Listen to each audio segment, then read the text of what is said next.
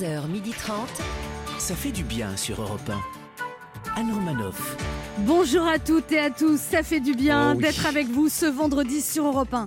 Elle passe des heures sur Twitter à traquer les indices pour deviner quel est le ministre qui a bien pu participer à un dîner clandestin. Les experts Miami, New York Police criminelle, Capitaine Marlowe à côté d'elle, ce sont des petits joueurs. Les Alando. Méfiez-vous, j'arrive Bonjour Il a vibré devant le match Bayern-PSG. Les occasions de se réjouir en ce moment ne sont pas si nombreuses. Mm. Il se dit que tout peut arriver. Si le PSG peut battre le Bayern, Macron peut arriver à tous nous vacciner avant la fin de l'été. L'optimiste, Michael qui regarde. Je crois beaucoup plus au PSG. Bonjour, bonjour. Il rêve d'être vacciné. Cette semaine, on lui a proposé un rendez-vous à AstraZeneca, Oui. mais il hésite. Ça lui rappelle les rendez-vous Tinder. Il a peur d'être déçu et de connaître des complications. Celui qui n'est toujours pas vacciné contre l'amour, Laurent Barra. Un bien beau résumé. Bonjour à toutes, bonjour à tous. Et elle a enfin osé monter sur sa balance pour affronter la réalité. Et elle a crié. Mais pourquoi? Et elle a pris des résolutions de printemps, sport et diététique pour être au top à la fin du confinement. La confinée qui a bien profité, Anne Roumanoff. C'était les résolutions d'il y a déjà deux ans, trois ans, mais- quatre ans. Ah ouais. En fait, c'est à cause du Covid parce que normalement les gens maigrissent. Ouais. Mais moi, comme j'ai une forme légère, je me sentais faible. Donc et, t'as euh, mangé. Et, et je me suis commandé beaucoup de repas avec des frites. Donc c'est votre excuse en fait, c'est votre excuse. Oui, parce qu'il fallait que je me requin. Mais bien Oui, sûr. euh, bah oui, bah, Et les frites, tu les stockes en fait. Ça, c'est ça. Ça, c'est Ah bah c'est l'huile des frites que vous stockez. Vous devriez essayer peut-être les friteuses, les faire vous-même avec une friteuse qui utilise très peu d'huile avec de l'huile chaud. de coco. Elle va foutre le feu à l'appartement, c'est tout ce que vous allez gagner. Au programme de ce vendredi 9 avril, Michael Quiroga nous dira s'il a trouvé des raisons de positiver. Oh J'ai cherché. Puis notre premier invité sera le danseur et chorégraphe Mehdi Kerkouche qui viendra nous parler du marathon de la danse qui aura lieu le samedi 24 avril dans le cadre du festival On danse chez vous sur la chaîne Culture Box, un événement au profit des étudiants qui se retrouvent actuellement en situation précaire. Et ensuite nous accueillerons un sociologue, journaliste, écrivain qui a publié une cinquantaine d'ouvrages traduits dans une vingtaine de langues et vendus à plus de 7 millions d'exemplaires. Frédéric Lenoir sera avec nous ce midi pour nous présenter son nouveau livre juste après la fin du monde. Heureusement qu'il est là pour nous en dire plus sur le monde d'après, parce que moi j'ai encore rien de prévu. Laurent Barra en profitera pour lui faire une déclaration d'amitié. Puis nous jouerons au jeu Devinez qui je suis pour vous faire gagner un séjour de 3 nuits pour 4 personnes dans un appart-hôtel Adagio à Nice, chez vous Laurent Barra. Oh, Ah. je vais jouer. Ça fait du bien d'être avec vous jusqu'à 12h30. Et si vous avez raté l'émission parce que vous avez passé la journée à essayer de faire l'école à la maison sur votre ordinateur, Oui, oui, oui. vous pouvez toujours nous retrouver en podcast sur europe1.fr. 11h30. Anne Romanoff, ça fait du bien sur Europe 1. Michael que vous avez enfin trouvé la paix Ben non, Anne. Et Oh. pourtant, j'essaye. Hein. euh, Mais même en plein confinement, il n'y a pas moyen de passer une semaine tranquille. On a polémique sur polémique. Alors qu'en plus, bon, ce mois-ci, on fête les 5 ans de la REM, de la République En Marche, d'Emmanuel Macron. on va pas se mentir. Entre les couacs de la vaccination et l'approche de l'élection présidentielle, la République En Marche traverse une zone de turbulence. hein, avec les masques à oxygène qui tombent du plafond et le gilet de sauvetage sur les genoux, quand même. En général, quand un parti politique est en difficulté, il rajeunit les cadres. Le problème, c'est que la République en marche, c'était déjà la jeunesse. Ils sont déjà très jeunes. Là, si la République en marche veut rajeunir les cadres, va falloir qu'ils embauchent des stagiaires de troisième. En plus, à droite, on parle de plus en plus d'une éventuelle candidature d'Édouard Philippe. Du coup, Emmanuel Macron a peur que son ex-premier ministre lui fasse une Emmanuel Macron. mais. Eh ben Mais ça va arriver, c'est sûr. Le président, puisqu'on parlait de lui, il est obligé de gérer les polémiques. On dit qu'il y a eu, il y aurait eu une soirée dansante au ministère de la Recherche et ça y est, tout le monde s'affole sans même laisser le bénéfice du doute. Alors que si ça se trouve, en fait, c'était juste une étude scientifique grandeur nature en vue de rouvrir les boîtes de nuit. On ne sait pas. Il y a eu aussi, bon, l'histoire des dîners clandestins de Pierre-Jean Chalençon à 460 boules le rond de serviette. Ah, c'est fou ça. Bien sûr, les gens s'énervent. Déjà, quand en normal, ces petits dîners privés à ce prix-là, tout le monde peut pas se les offrir. Alors, en pleine pandémie, c'est quoi F4 Mais En plus, il paraît que c'était pas terrible la bouffe. Ouais, moi, j'ai pas aimé les entrées. qui y était Elle y était. J'ai- L'autre fois, j'ai Elle était pour dépenser autant d'argent dans un repas. J'ai pas aimé l'entrée. Alors en plus, on parle de la présence supposée d'un membre du gouvernement. Alors je ne sais pas qui est ce membre du gouvernement, mais je sais qui ça n'est pas. Ça n'est pas Jean Mais Castex. comment vous pouvez le savoir? Vous connaissez beaucoup de gens qui ont envie de dîner avec lui. vous Cela dit, il y a une nouvelle euh, qui est Il sans- est sympa. Il paraît qu'il est très gentil. Ouais. Il paraît, ouais. Un bisou Cela dit, il y a une nouvelle qui est tombée, qui est, qui est censée détendre l'atmosphère, c'est que ça y est, le gouvernement a annoncé le démarrage de la production française de vaccins Pfizer Ah. BioNTech. Ouais. Alors pour être précis, en France, on ne produit pas. On enflaconne. on met en flacon. On met en flacon. C'est différent. hein. Pour l'instant, ça change pas grand-chose. Avant, on attendait les flacons de vaccins. Maintenant, on attend les vaccins pour les mettre dans des flacons. Euh, alors en plus, plus, une partie de la production française va partir dans les autres pays d'Europe. Donc non seulement on n'a pas reçu les vaccins qu'on avait payés, mais en plus on en flaconne pour les autres. Ancien combattant, militant socialiste et bistrot. C'est de dire si dans ma vie j'ai entendu des conneries. Mais des comme ça, jamais. non, là vraiment, il n'y a pas à dire. Et tout ça à cause d'un petit retard pris à l'allumage, en fait, pour vous faire comprendre ce qui s'est passé avec une image simple. C'est comme s'il y avait eu le feu à la baraque et pendant que ça brûlait, vous, vous avez discuté du prix de l'eau avec les pompiers. D'après une étude des chercheurs, il faudrait que 90% de la population, soit 60 millions de personnes, soient vaccinées d'ici au 1er septembre pour espérer un retour à la vie Oh normale. La France doit fournir 250 millions de doses d'ici à la fin de l'année. Si on en garde ne serait-ce qu'une sur cinq pour nous, c'est jouable. Donc soyez tranquilles, on y arrivera. La seule question, c'est quand? Anne Romanoff sur Europe Alors vous savez que le Stade de France est devenu un vaccinodrome. Voici les phrases qu'on peut attendre dans la file d'attente euh, du Stade de France qui est devenu un vaccinodrome. Bon, bonjour à toutes et bonjour à tous, c'est Didier Deschamps. Alors aujourd'hui, c'est le grand match. hein. Bon, ben, on se relève tous les manches, hein. on donne tout. Allez, le cri de guerre hein, pour Pfizer. Hip hip hip, hurrah Hip hip hip Hurrah Ça pique, ça pique, ça pique Aïe, aïe, aïe Excusez-moi, docteur, je voulais vous demander, une fois qu'on est vacciné, on est obligé de partir du stade ou est-ce qu'on peut rester après pour voir le match? Euh, Tu vas prendre lequel, toi? AstraZeneca, Pfizer ou Johnson Johnson? Bah, Vu le monde qu'on est à faire la queue, je pense que je vais prendre le Covid direct. Oui, j'ai fait ma réservation, mais je ne sais pas si j'ai des places pour Pfizer, qui a l'air super, pour AstraZeneca, qui n'a pas des très bonnes critiques, ou pour le nouveau duo Johnson Johnson que personne n'a encore vu. Excusez-moi, c'est bien là le restaurant clandestin avec Michel Polnareff et les ministres Bon, bah, je vais rentrer. Hein. Mais ça y est, tu t'es déjà fait piquer Ouais, mon portefeuille dans la file d'attente. Désolé, je, je ne sais vraiment pas quel vaccin choisir. Écoutez, je vais essayer les trois et je vous dirai lequel j'ai préféré pour la deuxième dose. ah, en tout cas, ça fait plaisir de voir du monde. Restez à plus d'un mètre Ça fait plaisir. bah, dis donc, il n'y a personne à ce stand. Là, c'est le stand AstraZeneca. Non, non, c'est c'est Manuel Valls euh, qui essaye d'en profiter pour vendre son nouveau livre. Vous êtes méchants. On se retrouve dans un instant sur Europe 1 avec Laurent À Barra, tout de suite. Lalando, Ah oui Mickaël qui regarde et deux auditeurs. Qu'est-ce que c'est que cette voix de voix de débile sorcière, on est méchants Et deux auditeurs qui tenteront de gagner un séjour de trois nuits pour quatre personnes à Nice en jouant à notre jeu. Devinez qui je suis On se retrouve dans moins d'une minute sur Europe 1 pour jouer à. Devinez qui je suis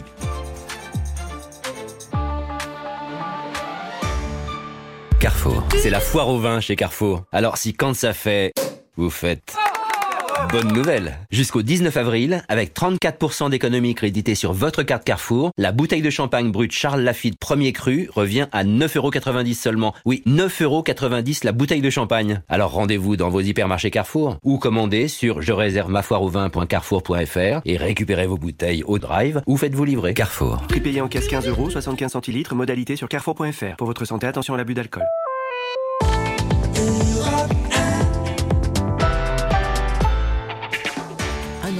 Sur Europe Ça fait du bien d'être avec vous sur Oh. Europe 1 ce vendredi, toujours avec Laurent Barra, Eh là là Léa Lando, Oui, oui, oui Mickaël qui regarde. Aïe aïe aïe Alors, les numéros de téléphone de 20 millions de Français utilisant Oh. Facebook sont désormais en libre accès sur le web après une fuite de données. Est-ce que vous êtes déjà fait pirater quelque chose? Pirater mais moi jamais. Pourquoi? Bah, Tout simplement parce que je suis vigilant, c'est tout. faut pas ouvrir n'importe quel message, il faut pas cliquer sur n'importe quel lien. Et je suis d'autant plus prudent que c'est pas le moment pour moi de me faire piquer de l'argent. Pourquoi vous êtes à découvert? À découvert? Non, mais au contraire, j'ai reçu un mail il y a 10 jours qui me disait que j'étais l'heureux gagnant de la cagnotte des 100 000 euros. Alors, j'ai- cliqué sur le lien, j'attends le virement. Voilà. Ça devrait pas tarder. J'espère que tu as pensé à laisser tes coordonnées Bien bancaires. sûr C'est le moment de notre jeu qui s'appelle comment, Mickaël Le devinez qui je suis. Europe 1, Anne Romanoff. Devinez qui je suis. Le principe est simple, deux auditeurs en compétition, chacun choisit un chroniqueur qui aura 40 secondes pour faire deviner un maximum de bonnes réponses. Parmi une liste qu'il découvrira quand je lancerai le chrono, ce week-end aura lieu la cérémonie des British Academy Film Awards. Oh, mais on était là Vous auriez prononcé l'Est, c'était parfait. Attends. Mais ils vont vous appeler pour les Bien présenter joué. cette soirée. Les récompenses britanniques du cinéma, vous devez deviner des personnalités qui ont été récompensées lors de cette cérémonie. Europe 1 vous offre un séjour de 3 nuits pour 4 personnes à l'appart hôtel Adagio Nice Centre. Vous le connaissez, non J'y suis déjà allé, ouais. Situé, ah bon? Avec Ouais. qui? C'est ça J'ai qu'on veut eu- savoir. J'ai eu quelques moments tumultueux là-bas. Ah. oui. Situé près de la plage Eh et à oui. deux pas du centre-ville, cet appart-hôtel 4 étoiles vous accueille en famille ou entre amis. Vous pourrez profiter d'un bain de soleil, Mmh. aussi bien à la plage qu'à la piscine de l'hôtel, et vivre un moment de détente au sauna de l'hôtel et vous retrouver en fin de journée dans votre appartement primatif avec cuisine équipée. Découvrez dès à présent l'univers convivial des appart-hôtels Adagio sur adagio-city.com. En tout cas, ils incitent à, tu vois, rattraper le temps perdu. Hein. Trois nuits pour quatre personnes.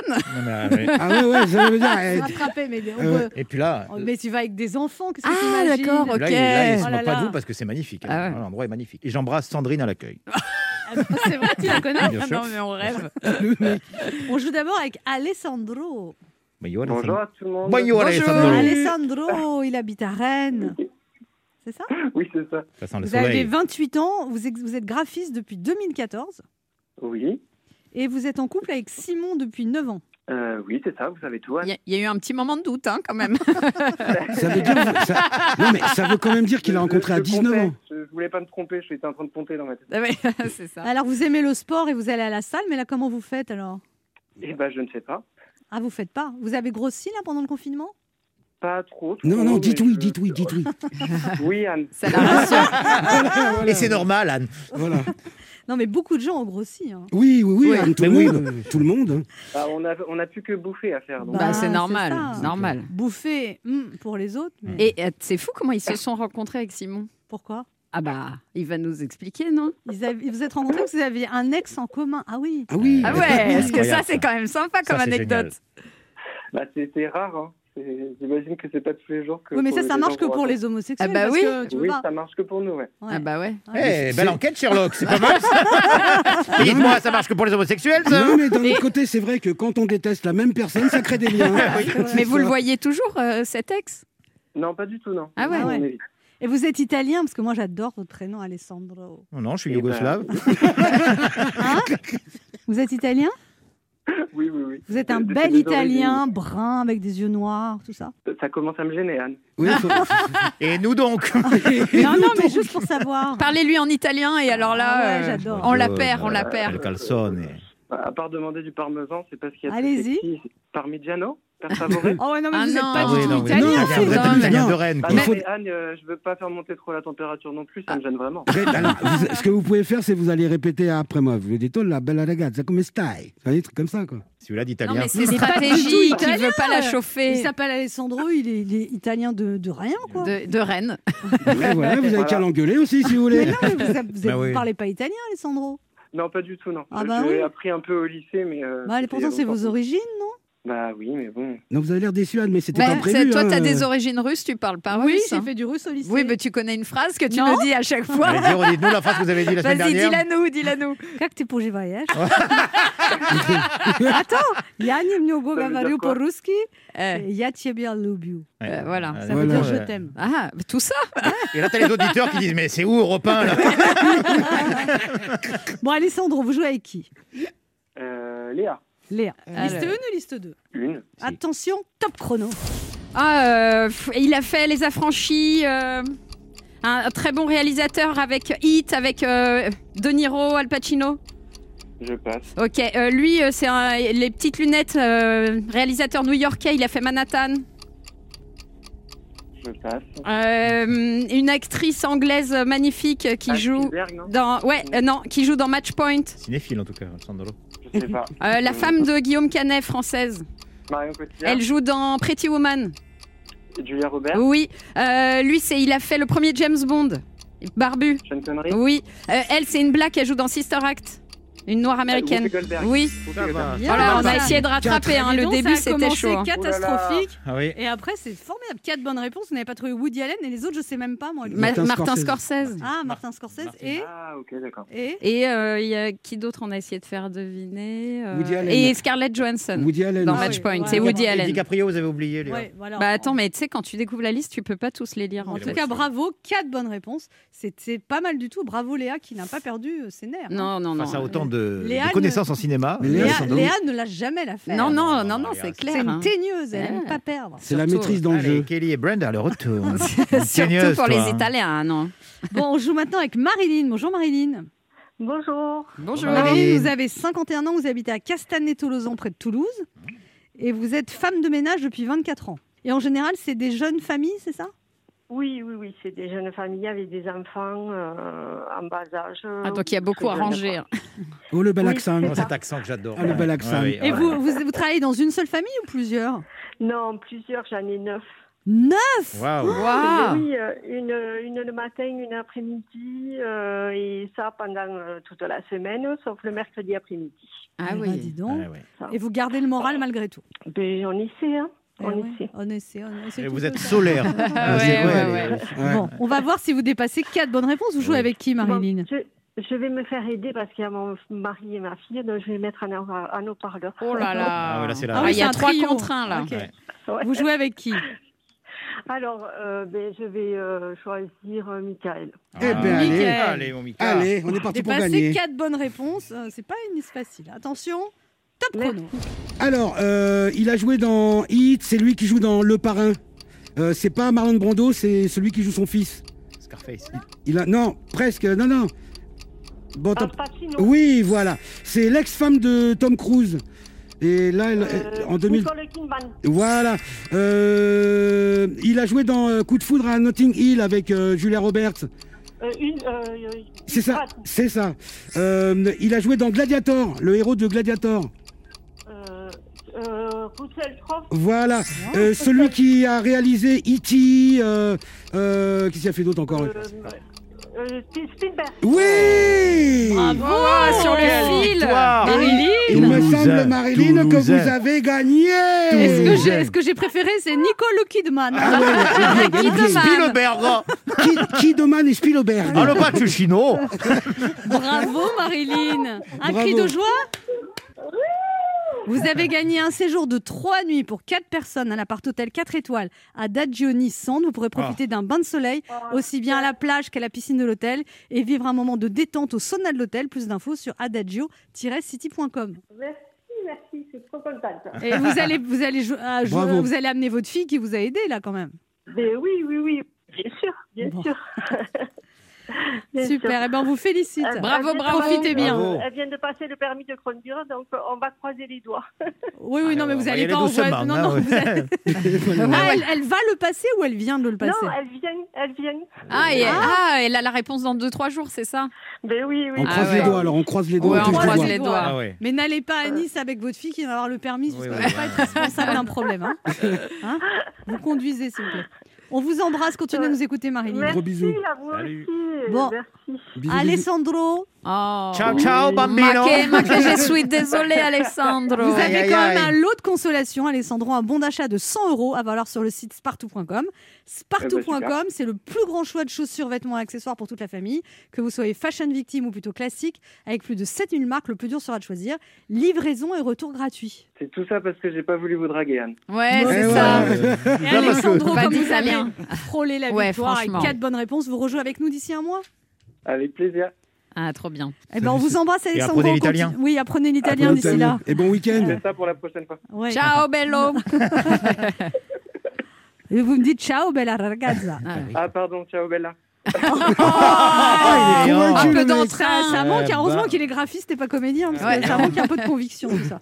Pour jouer avec nous, laissez un message avec vos coordonnées sur le répondeur de l'émission au 39 21, 50 centimes d'euros la minute, ou via le formulaire de l'émission sur le site europe1.fr. On se retrouve dans quelques instants sur Europe 1 avec Léa Londo. Toujours. Michael Quiroga, Laurent Yeah. Barra. Ah. Maquet. Et notre Merci. premier invité, le danseur et chorégraphe Mehdi Kerkouche, qui sera l'invité spécial de Culture Box, l'émission le samedi 24 avril. pour participer à un marathon de la danse au profit des étudiants précaires.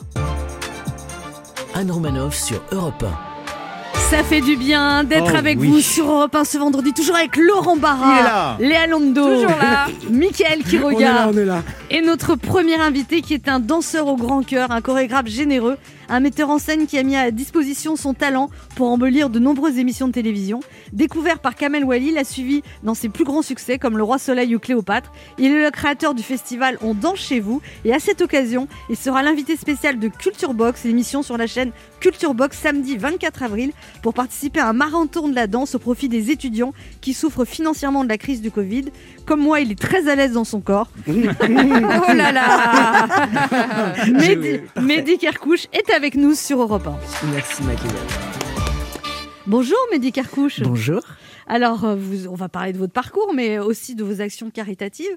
Pendant euh, la crise sanitaire, vous étiez enfermé chez vous, c'est Comme ça tout le monde. Dans 30 mètres carrés, vous déprimiez et vous avez eu l'idée de faire un espèce de marathon de danse sur Instagram Exactement. au profit du personnel soignant. Exactement, moi j'avais besoin de trouver le moyen de venir en aide aux autres. Je me sentais très frustrée en fait de, de me dire que la seule chose pour aider les gens c'était de rien faire devant Netflix, j'arrivais pas. Donc du coup ben, j'ai réuni tous mes copains danseurs et chorégraphes et on a fait un marathon de danse l'année dernière au profit du personnel soignant. Au Ça- profit de la Fondation des hôpitaux de Paris, hôpitaux de France. Exactement. Et vous avez récolté combien alors? 15 000 euros en une journée. bravo. I. Ouais, ouais, on était très heureux. On était, au- enfin, non seulement il y a eu, il y a eu ce chiffre qui est assez incroyable, mais il y a aussi le fait de connecter tout le monde à- autour euh, d'une belle action. En fait, Et en c'était une dansant, période en tellement plus. anxiogène Ouais. que de revoir du spectacle alors que ça faisait deux mois qu'on était enfermés, ça a fait vraiment du bien à tout le monde. Et alors là, vous avez décidé de réitérer pour les étudiants eh une opération de plus grande ampleur. euh, Donc ça, c'est le samedi 24 avril. Racontez-moi comment, qu'est-ce qui va se passer alors? Ben, la journée de l'année dernière était tellement magique et elle avait porté ses fruits. Je me suis dit qu'il fallait absolument réitérer euh, cette action. Je pense que c'est une bonne action et euh, fallait, fallait, fallait, fallait aider les gens qui, ont toujours, qui sont toujours dans le besoin. Euh, on s'est tous rendu compte et on a tous vu les appels à l'aide de, euh, des étudiants en situation détresse, précaire. ouais. Exactement. Donc moi, je me suis rapprochée de la Fondation de France qui aujourd'hui à l'échelle nationale, va redistribuer les fonds qu'on pourra récolter cette journée. Et, euh, et j'ai un peu poussé par rapport à l'année dernière où tout le monde était confiné et enfermé chez soi. Cette année, euh, tous les artistes qui vont faire leurs performances vont les faire depuis des lieux culturels fermés. Le Palais Vivienne, euh, des endroits comme ça. Non, très très très très beaux endroits. Et, Quels euh, endroits il y aura? eh ben, on- aura des artistes en direct du Palais Garnier, De en direct du Palais de Chaillot, en direct de plein plein de lieux culturels partout en France. Et euh, alors là, là, par exemple, quand vous avez fait votre premier truc il y a un an, les gens se filmaient avec leur portable. Exactement. Et là, comment ça va? Mais exactement Pareil pareil. Ah, exactement pareil. L'objectif, c'est que toute la journée, ce soit accessible à tout le monde sur Instagram. Sur Instagram. Le plus simplement Mais sur quel compte, alors Sur- le compte de la compagnie MK, donc qui est ma compagnie, MK D'accord. Dance Project. Et, euh, et, et dites comment ça s'écrit pour les gens. M-K-E-M-K-A. Ok. Euh, dance comme danse, mais en anglais. Et project comme projet, Mais en anglais. en anglais. Vous avez le don de très bien expliquer les choses. T'as vu le truc Non, non, dans ma tête, il y avait une carrière internationale. L'anglais facile avec Mehdi Carcouche. Hello, is Joe Biden. Donc, on va sur, sur votre On ce va sur compte, ce compte compte toute la Instagram. journée et à partir de 10h le matin, on va Le pouvoir 24 avril. suivre tous les danseurs. Et c'est euh, gratuit, en fait. C'est gratuit et ce qui est génial grâce à Instagram et grâce aux réseaux sociaux, en fait c'est le bon côté des réseaux sociaux. On, a, on peut en parler pendant Ouais. une heure des mauvais sans problème, mais le bon côté des réseaux sociaux c'est que on va pouvoir interagir avec tous ces artistes qu'on Ouais, a l'habitude de voir. ouais. On va pouvoir euh, commenter la performance d'un danseur de l'Opéra de Paris, on va pouvoir commenter la performance d'un danseur hip-hop, d'un danseur contemporain parce que tous les styles de danse seront représentés, des claquettes à la danse indienne, etc. Vraiment, Génial. La porte, on a 60 artistes aujourd'hui qui vont, euh, 60 qui vont danseurs. performer, 60 danseurs et chorégraphes, avec des rencontres, avec des musiciens, avec d'autres. Et la petite nouveauté aussi qu'on a cette année, c'est que grâce aux réseaux sociaux, on va pouvoir aussi aller au Dom Tom, là où l'année dernière on n'était qu'en métropole. Eh oui. Eh oui. Donc on va avoir des danseurs réunionnais, on va avoir Et donc, les- et il y aura des appels aux dons toute la journée? toute la journée. Le lien de la cagnotte sera mis en place pour la Fondation de France et on appelle aux, dons effectivement pour venir euh, soutenir cette belle cause. Et en plus, le soir, ça passe à la télé? En plus, le soir, ça passe à la télé. Je me suis dit, c'est pas assez de boulot. un marathon de danse dans tous les lieux culturels fermés de France avec 60 danseurs, c'est ouais. pas assez. Il faut envoyer des caméras dans chaque endroit. C'est ça. Donc, non, je suis allée toquer à la porte de France Télévisions et en leur expliquant mon projet, ils m'ont dit, mais c'est génial, il faut qu'on fasse une émission spéciale. Je dis, ok. Et donc, ça, c'est c'est à 20h sur Culture Box le 24 avril. Exactement. Et alors, comment vous, allez. Il n'y aura pas Alors, les je suis 60 en train- danseurs? Non, il n'y aura pas les 60 danseurs. On est en train de construire l'émission avec les équipes de Culture Box, la chaîne, qui sont formidables. Et on sera avec Daphné Burki et Rafale, qui présentent Culture Box, l'émission actuellement, qui vont m'accueillir en plateau. Et on va accueillir plein d'artistes. Pas 60, Ouais, bien sûr. parce qu'on n'aura pas le temps malheureusement. Vous-même, vous allez danser, Mehdi Carcouche Moi-même, je vais danser, bien évidemment. Ah. J'espère que je vais. euh, C'est l'objectif. L'objectif, c'est qu'on danse tous. Ah, vous êtes danseur Ah. J'ai hésité sur plein de carrières et finalement. Vous vous êtes formé tout seul au début. Ouais. Vous, vous dites vos profs de danse étaient Janet et Michael Jackson. C'est-à-dire Oui. chaque fois que Janet Jackson faisait une chorégraphie, vous décomposiez tout et vous reproduisiez. Exactement, je me rendais pas compte, mais c'était ultra classe d'avoir ça comme prof de danse quand même. Ah oui. C'est Paula Abdul, en fait, votre chorégraphe, en vrai. Ouais. Bah oui, elle, Abdul, qui était la première chorégraphe de Bah oui, Janet. ouais. bah oui. Et en fait, euh, je- j'enregistrais. Alors à l'époque, euh, on n'avait pas YouTube. Grande chance pour vous, les étudiants aujourd'hui ou les jeunes danseurs qui voulaient danser. Vous pouvez faire ce que nous, on ne faisait pas. On attendait patiemment que notre clip préféré Ah bah passe ouais. avec la cassette dans le magnétoscope, prêt à appuyer sur le bouton play et le bouton rec. Ouais, en même temps, c'est vrai. Et, euh, et après, je repassais ces vidéos-là en Tout appuyant sur play et pause, play et pause Ah pour ouais. décomposer les mouvements, parce qu'il n'y avait pas ralenti à l'époque. Mais sur ouais. le Et vous les faisiez en même temps. Et je faisais tout en même temps et je le décortiquais parce que j'étais malade. Moi, je voulais juste avoir le mouvement parfait. Je Et me rendais pas compte. Et que vous ça alliez, servir plus vous, tard. vous alliez aussi euh, à la défense, regarder les danseurs de hip-hop. J'allais au Hall à l'époque, Ouais. c'était à la balle. euh, en face de la, la place carrée, là où en face. Et vous les euh, regardiez ou vous dansiez avec Je eux? les regardais, j'avais trop peur de danser et en fait, on se cachait devant un magasin euh, de chaussures juste à côté. On regardait ce qu'ils faisaient et après on allait reproduire avec mes amis sur le côté. Et après on les a rencontrés et tout va bien. On a été, euh, tout s'est bien passé. Et quoi, vous rigolo. montiez aussi des chorégraphies avec vos copines en bas de la cité. C'est-à-dire Oui. tout le monde jouait au foot, vous n'aimiez pas le foot. Et votre mère, vous voyez par la Bah, fenêtre. j'ai joué au foot aussi. J'ai un super souvenir un jour d'avoir défendu euh, mon équipe en faisant un grand battement. Moi, ça me faisait beaucoup rire. Mais euh, en général, on me choisissait pas trop pour ces trucs-là. Moi, je préférais m'amuser avec les copines à côté et là, vous, c'est là vous dirigez. C'était vos premières chorégraphies. Bah en fait, ouais, j'étais déjà dans l'envie de. euh, tu te mets là, tu fais ça, toi tu vas lever le bras, moi je vais le baisser. Et euh, je me rendais pas compte que je faisais déjà de la chorégraphie. C'est mortel, n'empêche, parce que t'as les mecs qui jouent au foot et lui, juste à côté, one, two, step, one, two, step. C'est mortel. Exactement. Mais ça devait pas être évident dans la cité. On se foutait pas de votre gueule quand Ah même. mais complètement, Ah oui. complètement. Mais alors c'est rigolo parce que j'en parle aujourd'hui. Je... Oui, c'était horrible et très sincèrement, oui, j'ai vécu euh, les moqueries, etc., etc. Mais j'avais tellement mon objectif fixe. C'est beaucoup plus simple d'en parler aujourd'hui alors que j'ai dû en chialer pendant des heures à l'époque. Mais euh, euh, j'avais tellement mon objectif précis et ce qui m'amène aujourd'hui à parler de ma passion devant vous que je regrette pas une seconde d'avoir été euh, le petit rebelle de ce côté-là, quoi. On se retrouve dans un instant pour la suite de cette émission avec notre invité, le danseur et chorégraphe Mehdi Kerkouche, qui va nous parler de cette grande soirée, de cette grande journée qu'il organise au profit des étudiants précaires. C'est toute la journée du 24 avril, donc sur Instagram, sur le compte MK Dance Project. MK Dance Project et sur la chaîne Culture Box à 21h, 20h, samedi 24 avril. Ne bougez pas, on revient.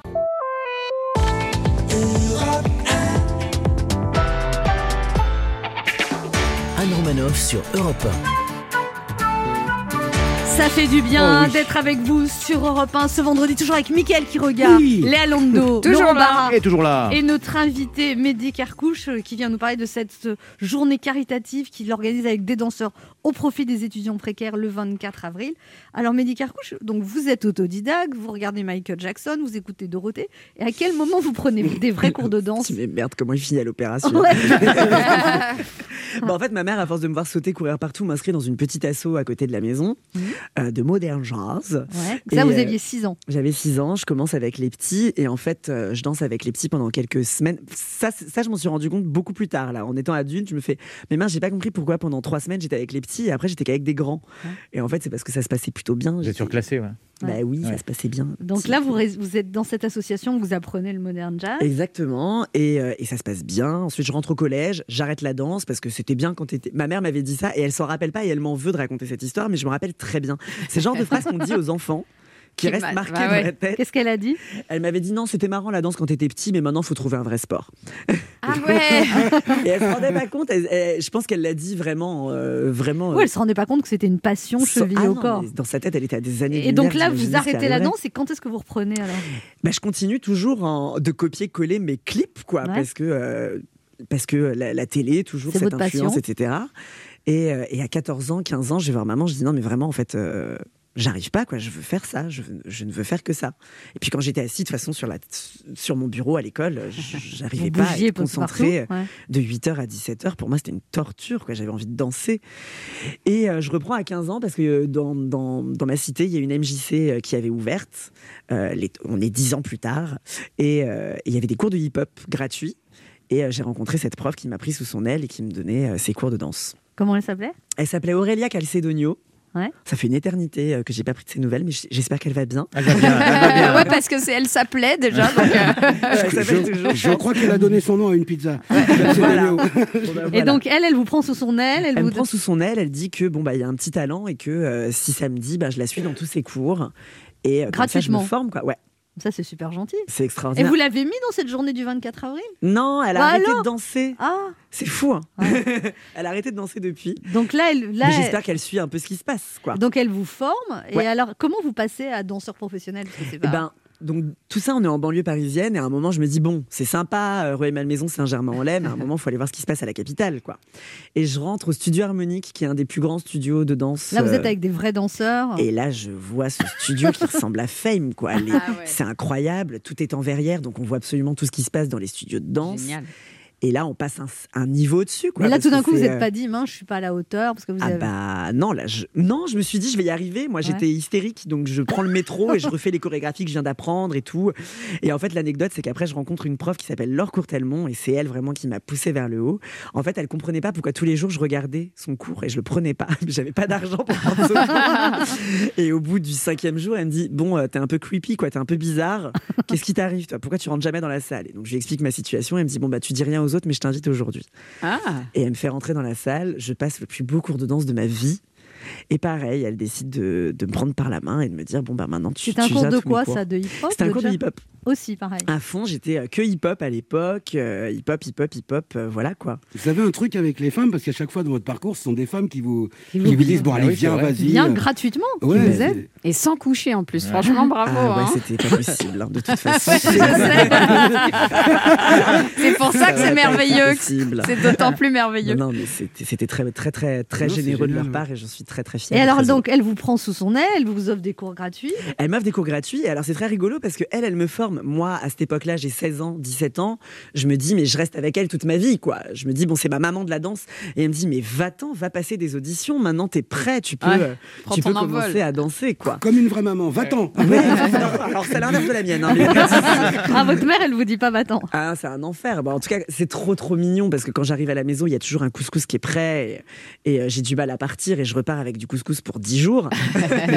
Mais non, ma maman, euh, c'est fa- famille, famille rebeu. Ça fait du bien d'avoir ses enfants près de soi, quoi, la petite garde rapprochée. Mais non, là, cette prof de danse extraordinaire me pousse à aller passer des auditions et c'est là que je rencontre Kamel Wally. Et, il vous, et lui, il flash sur vous. Et... Bah ouais C'est trop cool. Pour l'instant, j'ai que des gens qui ont flashé sur moi. Trop cool. Bon, toujours pas de petits copains, mais. en tout cas, dans la danse, ça se passe bien.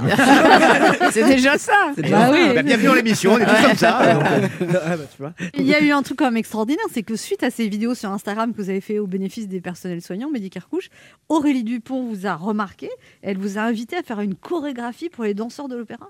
Ça, c'était. Ça, c'est- Mais en vrai. Alors là, euh, alors là, l'appel, vous avez pleuré quand on vous a appelé. Ah bah, on m'appelle. Non, on me dit pas encore que c'est pour ça. D'abord, on m'envoie un message sur Instagram. Ouais. Puisqu'Aurélie Dupont m'a ajouté sur Instagram. Je me dis, ah. Chelou. Ouais. Très bizarre. Et en fait, elle m'ajoute sur Instagram. Je me dis, bon, bah, c'est cool. C'est quand même la directrice de, de Ouais. l'OPA de Paris. Ouais. C'est- incroyable. Et elle me sollicite pour aller pour la rencontrer, pour boire un verre avec elle. De manière très. euh, C'était entre deux confinements. hein, donc tout Voilà. allait bien. On pouvait Ouais. se voir. euh. Et, euh, et là, elle me dit Bon, j'ai cette idée folle de créer un nouveau spectacle à la rentrée. J'ai, et elle me dit le plus naturellement possible, Sidi Larbi Cherkaoui et Damien Jallet, qui sont partants, qui sont deux des plus gros noms de la danse contemporaine. Dans le monde Ah ouais. aujourd'hui. Ah ouais. Ces gens-là chorégraphient pour Madonna, pour Beyoncé, Ouais. et ils chorégraphient dans les plus grands opéras au monde aujourd'hui. Donc je la regarde en mode Mais Oui. elle va où là? C'est Ouais. quoi son problème. Et elle me dit Du coup, je trouverais ça hyper cool que tu viennes. Ah ouais. Ça te dit ou pas? Je dis, bah, qui dit non à ça? C'est Ah. pas possible. Et en fait, j'ai dit, bah, bien sûr, je viens avec grand plaisir. Et je suis rentrée chez moi et je me suis mis au boulot direct. Et là, du coup, ce spectacle a eu lieu, mais comme s'il y a eu un reconfinement. Bah, confinement saison 2, euh, joie. Donc vous l'avez fait sur Facebook, en fait, c'est ça? En fait, on l'a fait euh, exactement. On avait répété. Ils ont annoncé le couvre-feu à une semaine de la première et le confinement à, quatre- à trois. J'exagère. Là, vous avez pleuré, Deux là, semaines de la première. Ah, j'ai pleuré aïe, toutes les larmes de mon corps. Ouais. Parce qu'en Ah, plus ouais. de ça, j'ai eu le Covid pendant cette période de création. Aïe. Donc moi, à chaque fois, il y avait une étape supplémentaire. Quoi. C'était un jeu vidéo. Il Il fallait aller jusqu'au gros monstre. quoi. Ouais. Et, euh, et écoutez, on a trouvé des solutions parce que d'arriver à l'Opéra de Paris, ils ont quand même des moyens incroyables. Ils Donc le spectacle a été filmé quand même. Exactement. Ce spectacle, ils l'ont mis en place en direct d'abord sur les réseaux sociaux. Mhm. Ce qui est rigolo parce que finalement, j'ai passé mon année sur les réseaux sociaux en 2020. Et euh, ça a remporté un, un petit succès euh, plutôt sympathique. Donc il s'appelle comment ce spectacle? Ce spectacle, alors la soirée entière s'appelait Créer aujourd'hui. Ouais. Et euh, mon spectacle s'appelle Et si? À l'intérieur de ça, il est visible aujourd'hui sur France.tv. Et, donc, et euh, par contre, est-ce qu'il va être joué en vrai avec du public? Mais je le souhaite de tout mon cœur. Euh, Ouais. Aurélie, que j'ai eu au téléphone encore dernièrement, me disait que c'était encore son souhait de, de présenter cette soirée euh, en physique, public, quoi, de- bien quand les théâtres rouvrent, quand l'opéra rouvrira. Mais pour l'instant, on n'a pas de, de date. de date. Mi-mai. Alors on vous donne tous rendez-vous le 24 avril sur le site Sur, la page Instagram de MK Dance Project. Project MK. Dance Project, Et le d'accord soir à 20h sur Culture, Culture Box, la chaîne. Culture Box, la chaîne à 20h. Et toute la journée, il y aura des danseurs qui vont être 60 Exactement. danseurs et même des danseurs de l'opéra. Du coup, maintenant que vous- monsieur a ses entrées à l'opéra. Non, monsieur. J'avoue, j'en ai profité. euh, J'ai passé Et- deux, trois coups de fil. Et Dan, c'est D-A-N-C-E, on est d'accord D-A-N-C-E. Voilà, oui. et, ben, et tout ça au profit de la Fondation de France pour les étudiants précaires. Bravo, Médical Merci infiniment. C'était un merci plaisir de vous recevoir. Merci beaucoup. Merci. On se retrouve dans un instant pour la suite de cette émission et c'est euh, le philosophe et auteur Frédéric Lenoir qui sera notre invité. Ne bougez pas, on revient.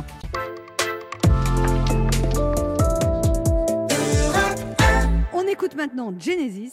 That's all. What about? What?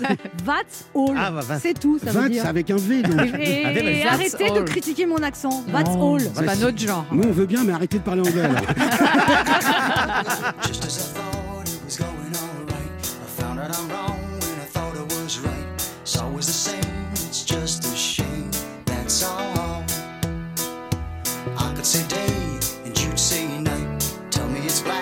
when I know that it's white. Always the same, it's just a shame, and that's all.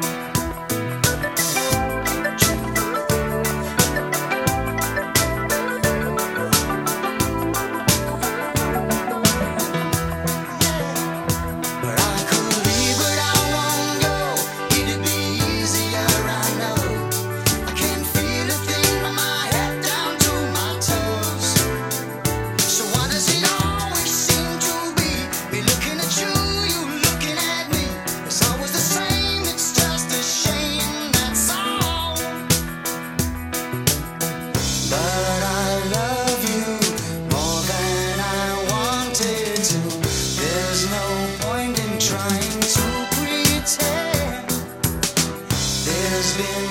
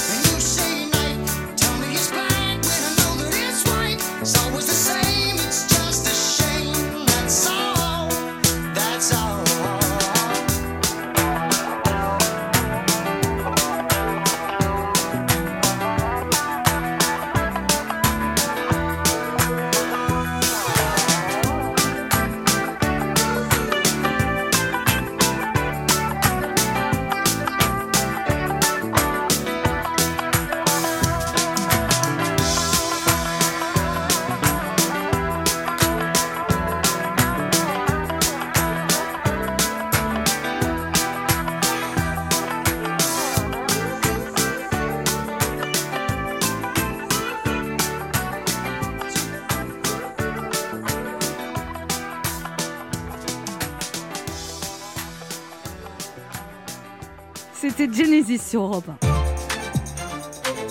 Anne Romanov sur Europe 1. Ça fait du bien d'être avec vous sur Europe 1 ce vendredi, toujours avec Laurent Barra, toujours là. Mickaël qui regarde, Léa Londo et notre invité qui est sociologue, philosophe, écrivain et produit plus qu'essentiel en cette période de crise. Depuis qu'il nous a révélé le secret, c'est le succès qui n'a plus de secret pour lui. Celui qui a étudié la philosophie et toujours entretenu avec la spiritualité une relation passionnée mais critique. Il est devenu au fil des années l'homme ayant assez de recul pour répondre à nos mots Traduit dans une vingtaine de langues, ça n'est pas moins de 7 millions de sa philosophie mêlée d'humour et de bienveillance qui circulent dans le monde. Très engagé dans la cause animale et la protection du vivant, il est de ceux qui changent le monde, en tout cas prépare le monde d'après.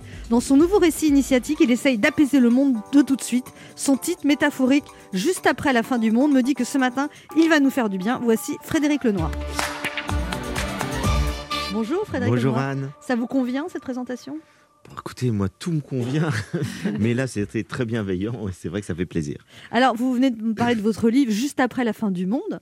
Euh, c'est un récit où il y a, en fait, enfin moi j'ai eu l'impression que c'était c'était un Jésus féminin en fait dans cette histoire. Ah oui, c'est marrant, j'y ai pas pensé. Euh, vous aussi, Laurent, ça ouais. vous a donné Ouais, cette impression?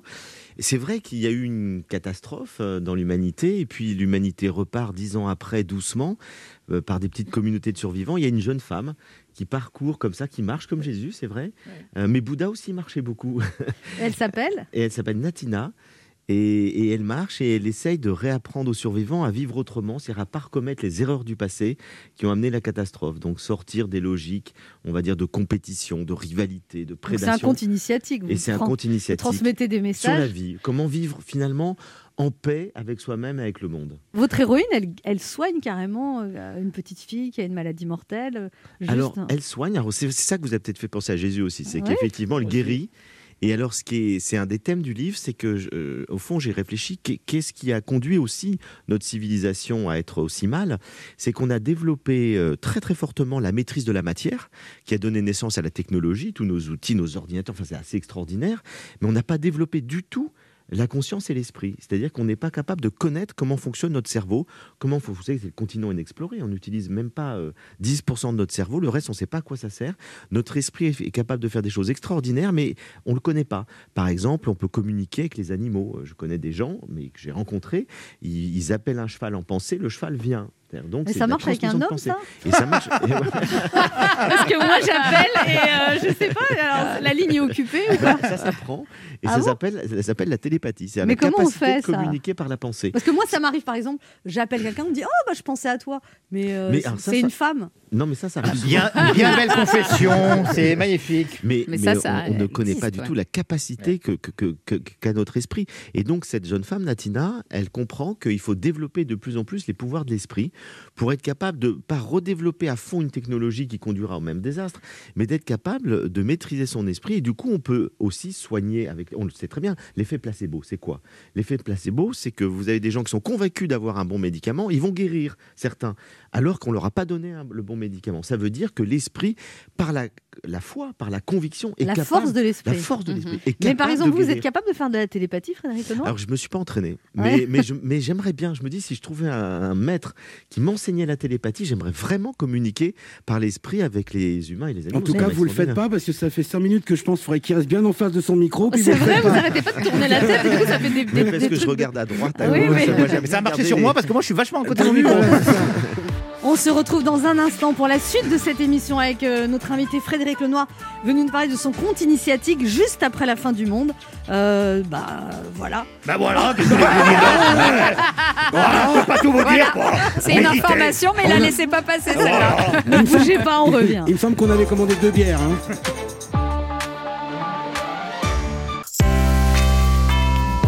Il est midi sur Europe 1.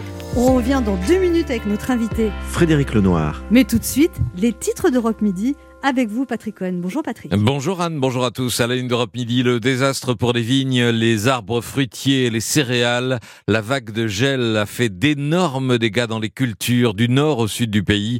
Sans doute l'une des pires catastrophes de ce genre depuis des décennies. Nous irons avec Jean-Luc Bougeon dans la vallée du Rhône où les vignobles de Côte-Rôtie sont détruits à plus de 60%. Et nous écouterons le cri d'alarme de la présidente de la FNSEA, Christiane Lambert. Les moins de 55 ans déjà vaccinés avec une première dose d'AstraZeneca se verront proposer un vaccin différent pour la deuxième dose. Décision des autorités de santé et explication d'Anne Le. Contamination nette baisse en Ile-de-France et dans les Hauts-de-France. Les dernières restrictions font leur effet, mais pas encore sur les rentrées en réanimation au plus haut. Analyse de Victor Delande. L'Algérie a fait annuler la visite que Jean Castex devait effectuer à partir de demain parce que la délégation française, aux yeux des Algériens, n'était pas assez prestigieuse, pas assez de ministres au rang élevé. Explication de Jean-Rémy Baudot. Invité d'Europe Midi, invité euh, exceptionnel, Robert Badinter, l'ancien garde des Sceaux, qui publie un recueil de trois pièces de théâtre chez Fayard, sous le titre Théâtre 1, et notamment une euh, pièce euh, Cellule 107 qui euh, imagine la confrontation et le dialogue entre les deux principaux responsables de la déportation euh, des Juifs sous l'occupation, euh, Pierre Laval et René Bousquet. C'est passionnant et Robert Badinter nous en parlera tout à l'heure dans Europe Midi. Voilà le sommaire. Merci Patrick, on se retrouve à 12h30. Europe 1. Écoutez le monde changer. 11h30. Ça fait du bien sur Europe 1. Anne Romanoff. Ça fait du bien d'être avec vous sur Europe 1 ce vendredi, toujours avec Laurent Barra, Toujours là. Léa Londo, Oui. Mickaël qui regarde. Et voilà. Et notre invité. Mais non, parce que je cherchais une phrase à dire qui n'est pas venue à mon elle cerveau. n'est jamais venue. Elle a déjà commencé la de méditation. Le cerveau se ralentit. C'est ça, le cerveau s'est vidé. Et notre invité Frédéric Lenoir venu nous parler de son compte initiatique juste après la fin du monde qui vient de sortir aux éditions du Nil. Alors pour bien se rendre compte aussi, je propose d'en lire des extraits. Vous parlez par exemple de l'ancien monde par rapport à nos positions nouveau monde. Vous dites beaucoup d'hommes et de femmes de l'ancien monde avaient oublié, ils avaient dès lors cessé de s'émerveiller. Ils ne se tenaient plus du mystère du monde et de l'existence. Trop préoccupés qu'ils étaient à travailler pour acheter des biens matériels, ils en ont oublié l'essentiel.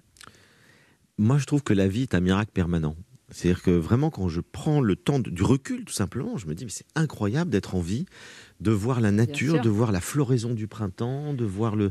tous mes merveilles. Mais on oublie de ces merveilles. Les enfants s'émerveillent, hein, ils se posent des questions partout, tous les émerveillent.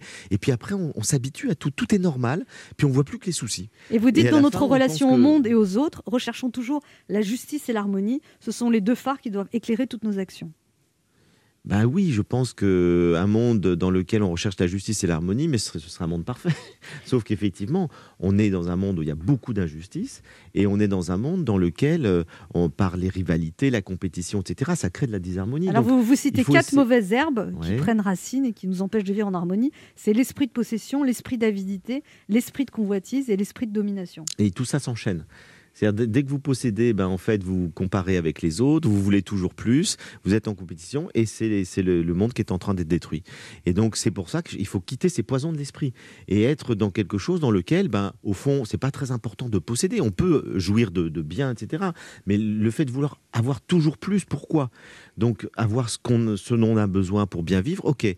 Mais après, si c'est avoir pour avoir et pour avoir plus que les autres, ce qu'on appelle, euh, le, ce qu'on appelle euh, le désir mimétique, c'est-à-dire veux quelque chose non pas parce que j'en ai vraiment besoin, mais je veux quelque chose parce que les autres l'ont et que je me sens dévalorisé si je l'ai pas. C'est typique chez les adolescents. Alors, il y a quelque chose qui m'a beaucoup intéressé. L'expérience de la solitude, y compris au sein d'une relation amoureuse, Voilà. peut mener à la plénitude. La solitude permet une merveilleuse rencontre avec soi-même. À l'inverse, si nous ne connaissons pas et ne nous aimons pas, nous passerons notre vie à courir après l'amour et la reconnaissance des autres, et cela perturbera toutes nos relations. Moi, ce que j'ai compris dans la vie amoureuse, c'est qu'il fallait du temps pour soi. C'est-à-dire qu'il faut pas être fusionnel. Euh, la fusion, c'est la passion. C'est-à-dire effectivement. Dans le micro. Ah, mais. Oui, fusionnel avec le micro. J'ai du mal, justement. J'ai du mal avec la fusion. Mais je l'ai été, hein, comme tout le monde. J'ai vécu des passions, on est fusionnel, on s'appelle tout le temps, on veut tout le temps se voir, tout. Puis en fait, on, on finit très vite par plus, plus avoir d'espace intérieur. On n'est plus soi-même. On- Le, le couple devient une entité supérieure à l'individu. Et, et c'est ça qui tue le couple à terme. Et donc, je pense que c'est très important de pouvoir, euh, quand on rencontre quelqu'un, de- d'avoir de l'espace. Et, et- et je trouve que c'est- c'est c'est- c'est dur parce que au départ, on- quand on est dans une relation, ben, on est beaucoup dans l'illusion, on est beaucoup, euh, on a besoin de, de reconnaissance, on a besoin d'être rassuré, on a, il y a plein de peurs. hein. et euh, c'est pour ça que dans la vie, plus on se libère de toutes ces peurs, et on se libère de ces peurs en étant seul. C'est-à-dire, tant qu'on va chercher l'autre pour nous rassurer, on se libérera jamais de notre peur. Puis une fois qu'on se séparera, on reproduira la même chose avec quelqu'un d'autre. Et donc, il faut faire un travail sur soi pour se libérer de ses peurs. Pour ça, il faut prendre des moments de solitude où on s'apprécie soi-même, où on est bien avec soi. Vous faites des compliments alors, Frédéric Lenoir Ah mais tout à fait. Salut, beau gosse. si j'attends que les autres me m'en fassent, Eh ouais. alors, euh, Alors, on n'est jamais aussi Quel bien servi que compliment par vous vous faites? Vous dites bonjour, vous parlez à vous-même Non, non, ça je me parle pas moi-même. Ah. Non, mais je, je cherche en tout cas. J'ai fait en tout cas une thérapie, je me souviens, parce que c'était il y a longtemps, une quinzaine d'années. J'avais fait euh, de la Gestalt thérapie. La je me La Gestalt, c'est une thérapie émotionnelle. Vous êtes. euh, vous êtes en groupe et ça passe par les émotions. Et je sais que c'est une thérapie dans laquelle j'avais appris effectivement à me faire des câlins, c'est-à-dire à me serrer dans les bras. Vous savez, vous mettez les bras comme ça, Ouais. et puis vous vous, vous, vous, vous, vous rassurez, vous, vous, vous envoyez de l'amour. Oui, mais. Ah, ça y est, on va pleurer. Ouais. C'est parti. Non, mais, mais, c'est mais- déprimant de se serrer soi-même dans eh les ben bras. non, Ah bah parce moi, qu'on peut je- s'apercevoir que effectivement on se donne de l'amour. Vous savez, beaucoup de gens ne s'aiment pas. C'est vraiment frappant. Moi, je suis frappé de voir et j'ai pas mal d'amis psy qui me disent, tu peux pas imaginer le nombre de gens qui n'ont pas d'estime d'eux-mêmes, qui ne s'aiment pas, qui n'ont pas été euh, complimentés enfants. On leur a dit c'est pas bien. On- vous savez, on a toujours tendance à voir ce qui va pas. Et quand on fait ça avec les enfants, bah après toute leur vie, ils manquent d'estime d'eux-mêmes et du coup ils vont le rechercher toujours dans les bras de l'autre. Et bien à un moment donné, se dire mais je m'aime moi-même, Je- j'aime la personne que je suis et même si je suis imparfait, c'est pas grave, je m'aime avec mes imperfections. Moi, je veux bien le faire 10 minutes, mais après, il faut rencontrer quelqu'un. Voilà, quoi. qui, qui va. Bah mais oui. vous- oui, mais il faut, faut aussi avoir cette autonomie. Ouais. C'est ce que je dis, c'est-à-dire qu'il faut, on a besoin de l'autre. Euh, c'est impossible de vivre seul, et en même temps, c'est important de pouvoir être autonome et de pouvoir, de pas être tout le temps dépendant du regard de l'autre, de l'affection de l'autre, etc., du compliment de l'autre. Je me fais une gestalt. Laurent Barra a des choses à vous dire, Frédéric Lenoir. Alors Frédéric Lenoir, attention, ça, ce que je vais vous dire là, dit comme ça, euh, ça peut vous faire peur. Mais Frédéric Lenoir, j'aimerais être votre ami. Votre pote, votre frérot, comme le disent les jeunes. Vous savez, on dit souvent que dans son entourage, on doit avoir euh, des amis spécialisés dans les choses essentielles de la vie, comme un, un dentiste, un plombier, un fonctionnaire des impôts ou une épidémiologiste. Eh bien moi, ça fait un an que je rêve d'être ami avec un spécialiste du bonheur. Et je ne parle pas d'un restaurateur clandestin, bien évidemment. non, je parle de vous, Frédéric Lenoir. hein. Alors soyons amis, soyons amis, vous m'appelleriez comme ça, sans raison, juste pour prendre de mes nouvelles. Et inversement, moi aussi, je vous appellerai comme ça, sans raison, à 3h du matin, pour vous donner de mes nouvelles. vous savez, ça doit, ça doit pas être simple. d'être- Je vais pas lui donner mon téléphone. vous allez voir que oui, vous allez voir que oui. Vous savez, ça doit pas être simple d'être- d'être ce genre d'ami, Frédéric Lenoir. Vous savez, cet ami rempli de sagesse, de compassion, sans cesse sollicité. Cet ami tellement cultivé que quand il te console, il cite toujours un philosophe que tu ne connais pas. tu sais, Laurent, dans les moments difficiles de la vie, inspire-toi de la force et du courage de Spinoza. et toi, t'es là? Ah bon, il s'est fait larguer par SMS aussi? Cela dit, c'est fait larguer quand même. hein. Par SMS, ça m'étonnerait. ah, j'aurais, j'aurais adoré être l'être humain que vous êtes, Frédéric Lenoir, cultivé, patient, apaisé, à l'écoute. D'ailleurs, j'aurais pu être ce genre de personne. Je- j'en étais pas loin. hein. En consultant votre bio- biographie, je me suis même rendu compte que vous et moi, on avait presque eu le même parcours. Frédéric Lenoir, vous étiez un élève rêveur et turbulent.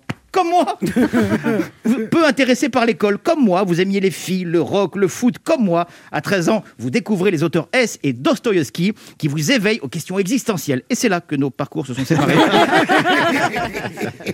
mais j'ai essayé d'apprendre, mais j'ai essayé d'apprendre de vous et surtout j'ai essayé de m'améliorer en suivant vos pas.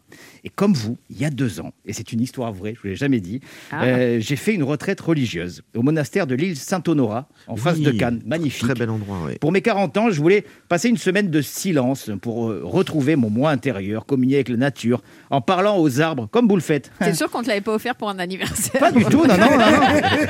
Non, non, je voulais parler aux arbres comme vous. Ça va, d'ailleurs, vous? Et... Une semaine de spiritualité, à prier, sans réseaux sociaux, sans téléphone portable.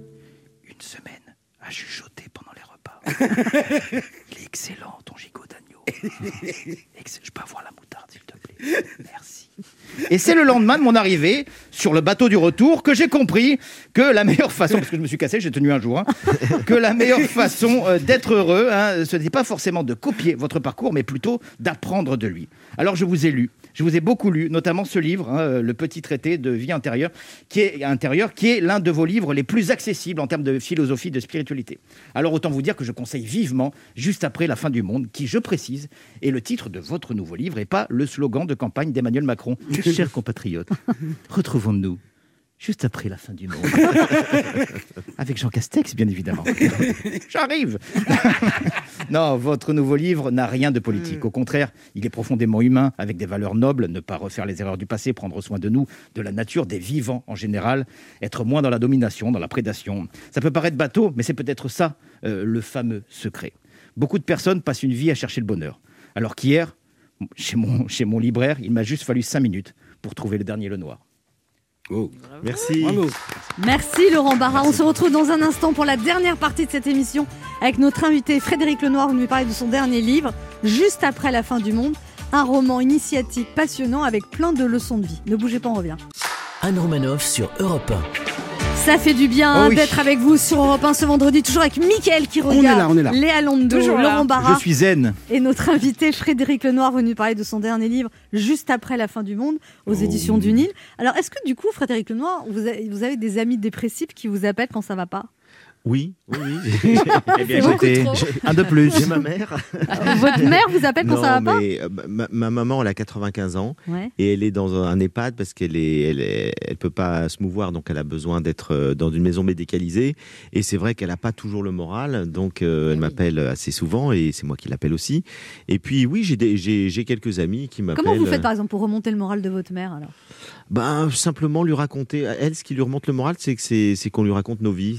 Donc, euh, ses enfants lui parlent de, de, de ce qu'on fait, de voilà. Donc, euh, et je la préviens quand je passe. Alors là, je vais la prévenir que je passe chez vous. Elle va Ah bon, On va lui dire bonjour Ah alors. Comment elle s'appelle? Elisabeth. Eh ben, dites bonjour Elisabeth. Mais elle a beaucoup de courage, puisque vraiment, euh, c'est pas évident d'être seule comme ça euh, toute la journée. La solitude, c'est ce qui est pire. bah, quand, quand c'est subi, voilà. Quand, quand on est avec d'autres, puis qu'on choisit de se Bien retirer sûr. un petit peu, comme je disais tout à l'heure, ça fait du bien. ouais. Mais la solitude subie, c'est terrible. Et donc, je sais que, ben, elle, en même temps, c'est quelqu'un qui a une foi profonde. Donc, elle dit, moi, j'attends de mourir et puis je serai bien. Ah oui. Mais euh, en même temps, ben, elle, a, elle, a, elle a toute sa tête, elle lit beaucoup, elle, elle, euh, elle bat tout le monde au Scrabble. Donc. Vous dites que vos, vos relations avec vos parents se sont apaisées, que c'était Oui, pas simple, surtout avec votre père parce qu'il était. Surtout mon père, Il était un énarque, brillant, ministre. Et, Et du- il était un peu en rivalité avec moi. C'est-à-dire que j'étais son fils, euh, disons, qui avait le plus d'aptitudes intellectuelles, qui lui ressemblait le plus. Et donc, il m'a donné. Sympa ce pour vos frères. Ouais, c'est- c'est- c'est- J'étais celui qui avait le plus d'aptitude intellectuelle. Amour et gratitude. C'est pas un petit peu prétentieux, ça, Frédéric Lenoir? Non, vous allez me dire c'est Peut-être, lucide. mais c'est- non, mais c'est c'est vrai parce que je, je vois mes autres frères et sœurs qui, qui, qui sont d'ailleurs peut-être plus heureux que moi encore. hein. Ils sont très enracinés euh, dans la nature. J'ai une petite sœur qui fait des, des plantes médicinales dans la Drôme. Elle est très heureuse hein, en lien avec la nature. J'ai un frère qui fait des chambres d'eau. Donc, vous voyez, ils ont plutôt choisi des activités euh, qui sont différentes. Moi, c'est vrai que j'étais un peu, mais peut-être inconsciemment poussé par mon père, hein, à faire des Vous études supérieures. Non, non, j'étais le deuxième. Et, et donc, euh, c'est vrai que mon père avait projeté un peu sur moi que je lui succéderais d'une certaine manière. Je ferais les mêmes études que lui. Bon, et en fait, il y avait une sorte de rivalité qu'il a établie entre nous. C'est-à-dire qu'il fallait que je, sois, je réussisse pour qu'il soit fier de moi, mais que je ne le dépasse jamais. Et ça, c'était terrible, parce que dès que je commençais à réussir, je me tirais une balle dans le pied. Et donc, euh, il avait fait Sciences Po, j'ai préparé Sciences Po, j'ai échoué d'un demi-point. Enfin, c'était que des trucs comme ça. Puis après, je me suis dit, je pars Inconsciemment, dans vous autre chose. pensez Oui, oui, oui. Ah, vous étiez un loser. Ah bah exactement. Un bien beau résumé, en tout cas. Mais, mais j'ai eu beaucoup d'échecs. Et puis à un moment donné, j'ai fait une thérapie, j'ai pris conscience de ça. Vous avez fait a- 10 ans de thérapie. Ouais, ouais, 10 ans de thérapie. Ah, et je me avec suis la même personne ou vous avez Non, plus- plusieurs méthodes, à la fois de la psychanalyse, psychothérapie, Et vous lui en euh, de la parlé Et bien sûr, j'en ai parlé. On n'en avait aucune conscience, mais aucune. Mais pour vous dire quelque chose, la première fois que j'ai eu un bouquin qui a marché, que j'ai eu une page dans Paris Match, il a été dans son bureau, il ressort, il me dit tiens, moi, il y a 20 ans, j'ai eu quatre pages dans Paris Match. C'est pour vous dire, Ah ouais. c'était comme un ado, quoi. C'était la, la rivalité. Et, et donc, bon, bah, au bout d'un moment, moi, je m'en suis détaché. J'ai réussi, euh, bah, j'ai réussi, euh, voilà, j'ai eu du succès, etc. Parce que j'ai dépassé ça Est-ce que c'était pas pour vous motiver en fait, en vous Non, aimant je- finalement? Bah, il y avait de l'amour, hein. je pense qu'il nous aimait beaucoup, mais en même temps, il y avait cette compétition. Mais ça a duré jusqu'à la fin de sa vie, puisque je me souviens que euh, il est mort il y a quelques années, à 93 ans ou 12 ans.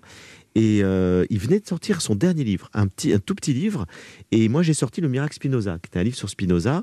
Et Paris Match m'appelle en disant on voudrait faire un. C'était Valérie, Traire-Valeur, j'arrive pas à dire son nom. Ouais. On voulait faire un, un- un portrait de vous. J'ai dit ben, faites un portrait de moi et de mon père. Ça lui fera plaisir qu'on parle de son livre et tout. Et donc, on va le voir. euh, il vivait à Arcachon, on va le voir. Et là, il a fait que me démolir pendant cette interview. C'est pas vrai. c'est moi qui lui ai appris à lire, il savait même pas, et puis je lui ai tout appris, etc.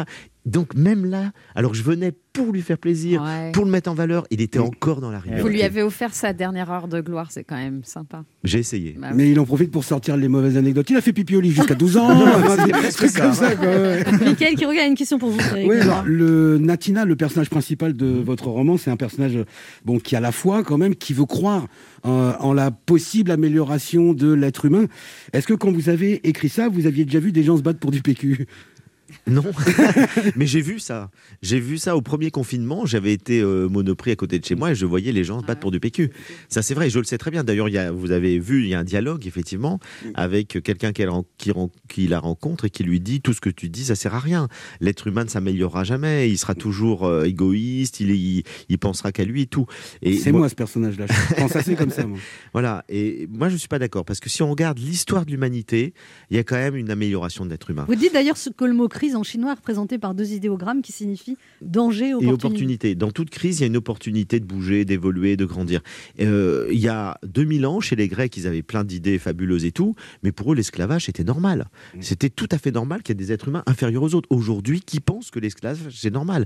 Une toute petite minorité d'êtres humains. Pour l'énorme majorité, c'est un scandale monstrueux.